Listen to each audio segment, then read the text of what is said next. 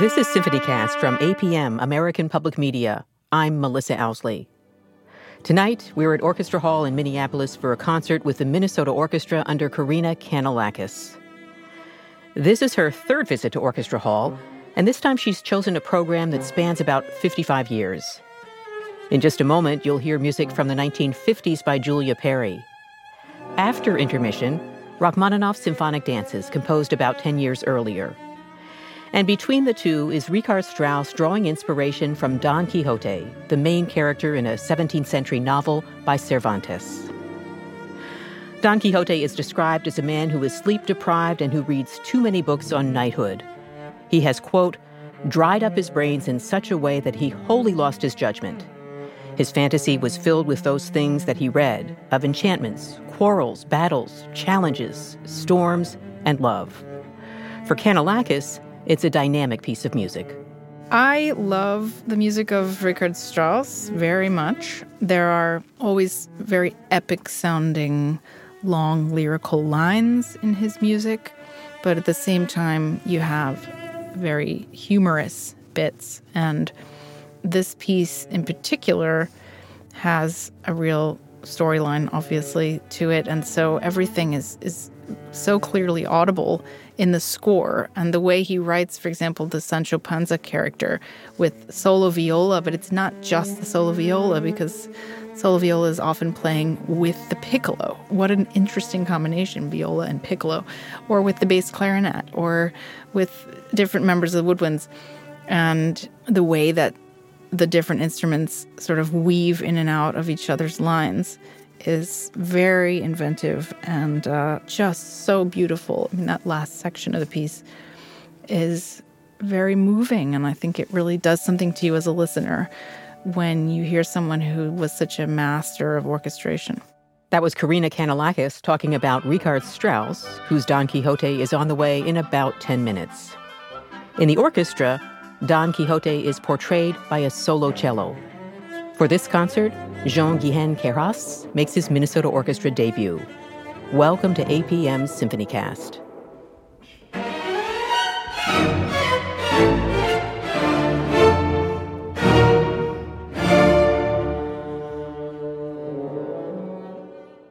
We begin with Short Piece for Orchestra by Julia Perry, who was born in Kentucky and raised in Ohio. She studied voice and violin at Westminster Choir College. When she became interested in composition, she followed the path of many by moving to Paris to study with Nadia Boulanger. Julia Perry was 28 and living abroad when she wrote this piece.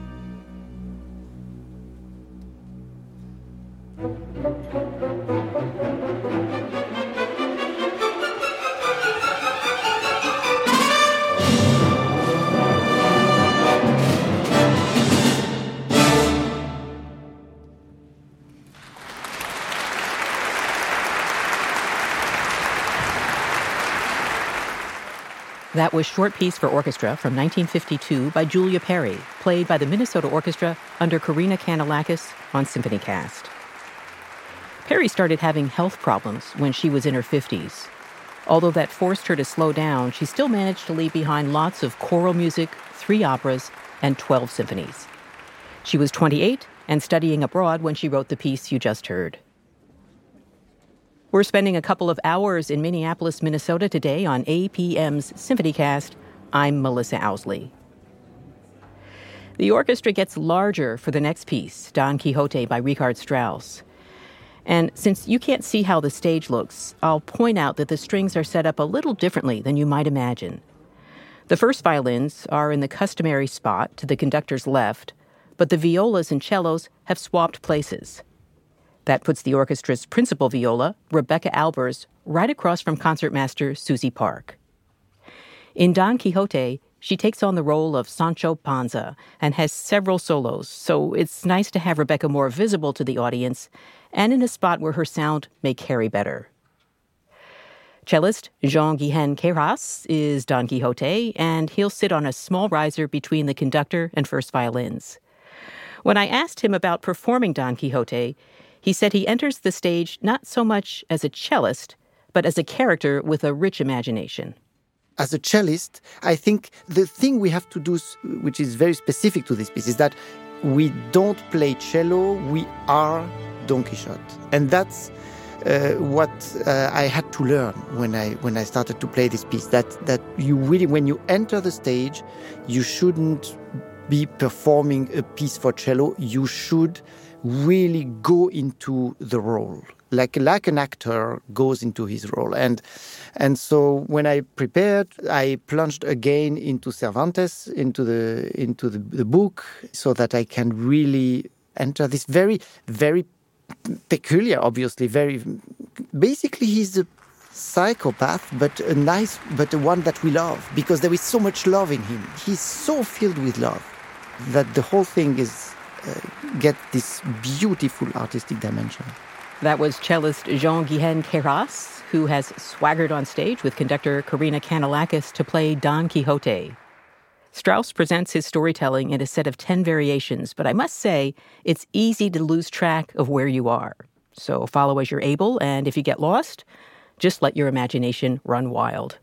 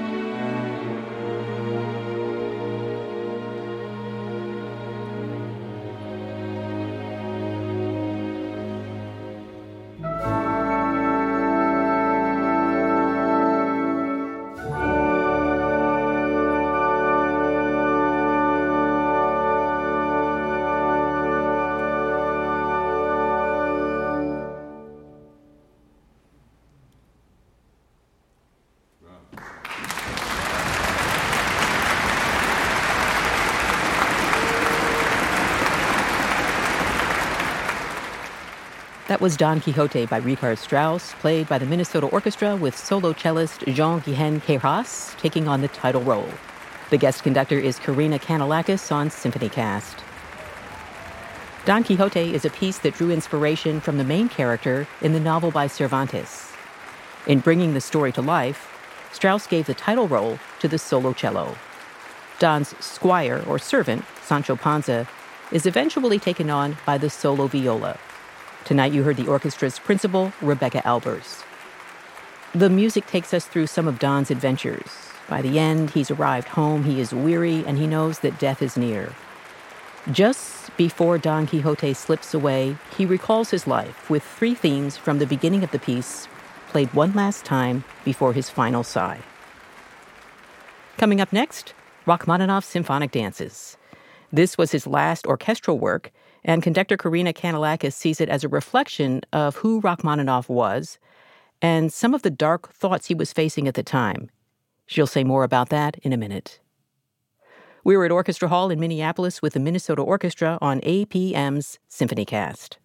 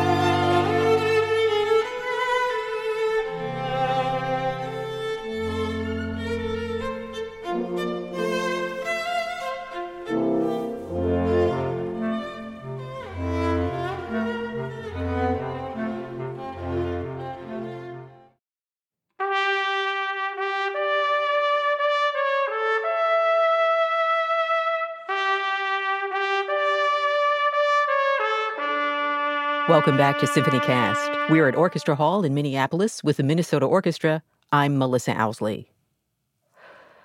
Rachmaninoff left Russia after the revolution in 1918 and never went back.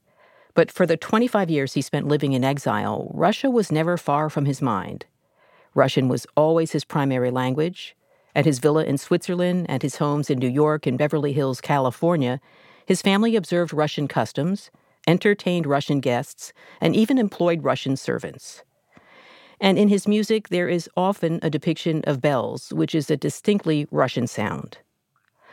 When I told Karina Canellakis how much I love the way the symphonic dances begin, how it sounds almost cinematic, and how much mileage Rachmaninoff gets out of three notes, she pointed out that the very first beat is a rest, and then it starts with two tiny repeated C naturals in the violins. It's so timid and such a charming departure from what you might expect until a few moments later when he introduces a rich orchestral sound. She also steps back from those details to get the bigger picture. To me, this piece has a real personal touch, and there's a lot of him in it, and there's a lot of, I think, what he must have had on his mind and what he must have been thinking about. Um, I mean, we know that death as almost as a character in a story was very present in his mind. So the fact that it's called dances is a little bit misleading. It it of course has a lot of dances embedded into the into the writing, but there are so many layers of emotion in the piece and there's a lot of darkness and there's a lot of desperation. Uh, and it and it always comes when you least expect it. And where do you think we come out at the end of those dances? Is it a sense of triumph or, what? That's a good question. I mean, I think the end is dark, but it's dark in the way that uh, if you were carried away in some sort of nightmarish yet very sensual world where it's a little bit terrifying and it's a little dark, but it's also, there's something that you also are attracted to. That's how I think of this piece, like a sort of very seductive cloaked figure who scares you, but at the same time you you can't help but follow that person. That was Karina Canellakis talking about Rachmaninoff's symphonic dances. There are three in the set, and they began life with the titles Noon, Twilight, and Midnight. Although Rachmaninoff eventually took those titles away, they still make sense. Here's the Minnesota Orchestra under Karina Canellakis on SymphonyCast.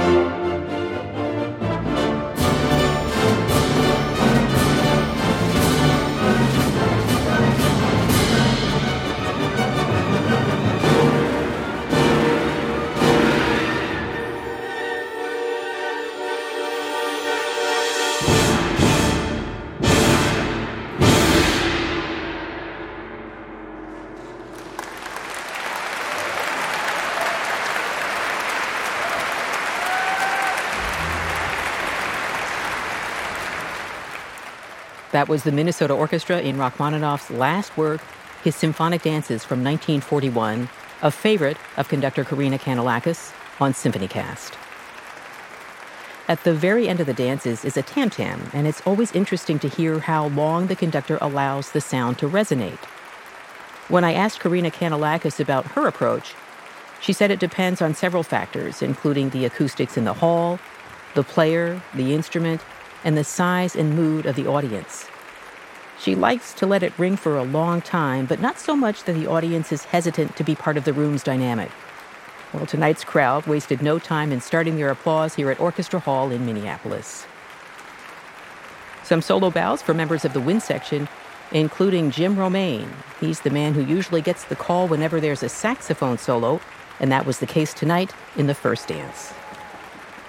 The Minnesota Orchestra was in the spotlight on this week's SymphonyCast, featuring Short Piece for Orchestra by Julia Perry, Don Quixote by Richard Strauss, and Rachmaninoff's Symphonic Dances.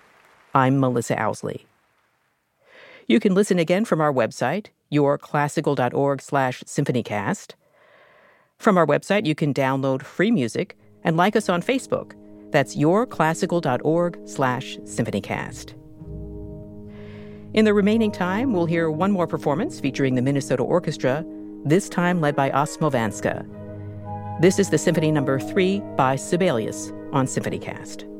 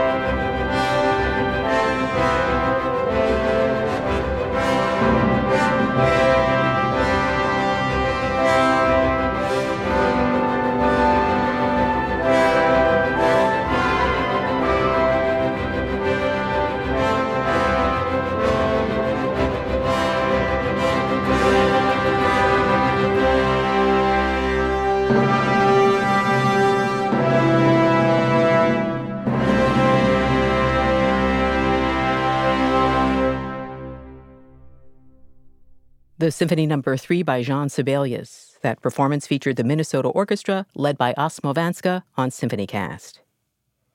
You can listen to this week's show featuring performances from the Minnesota Orchestra from our website, yourclassical.org slash symphonycast. And from our website, you can also download free music and like us on Facebook. That's yourclassical.org slash symphonycast. APM Symphonycast is produced by Daniel Nass with technical director Michael Osborne. We also had assistance from producer Mike Pengra. I'm Melissa Ousley. Join us again next time on SymphonyCast.